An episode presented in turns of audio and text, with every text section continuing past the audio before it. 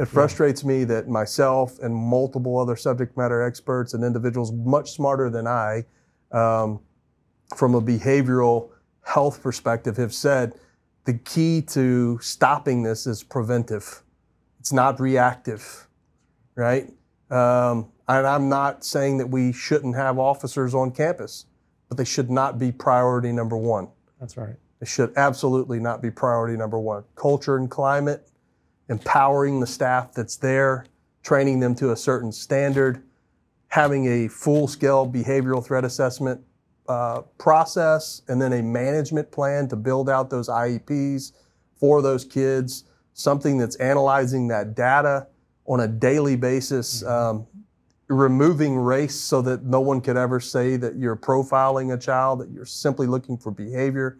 Um, you know, all of those things would be my priority. And then, you know, yes, let's put somebody there with a weapon to protect the kids. You know, let's put a, let's put a sheepdog there. Uh, but even then, there is some hurdles uh, that we're seeing in the law enforcement or in the school-based law enforcement space where, you know, law enforcement officers are there to enforce the law. School educators need their, need them there to improve culture and climate.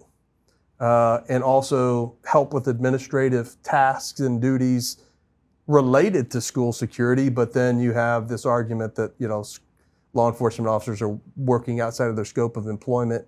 And so it's a, it's a very delicate balance. And so um, I was happy to hear you say that, it, you know, it wasn't that you thought that the priorities were, no. were not right, you know. And at the end of the day, as we said earlier, to share information with the community. Right. If the community saw that the school district is actually putting an emphasis on a proactive repo- re- approach to safety and security, that would actually gain loyalty and trust from the community. Uh-huh. Um, I think the districts are just so scared of what they might think and say if they found out.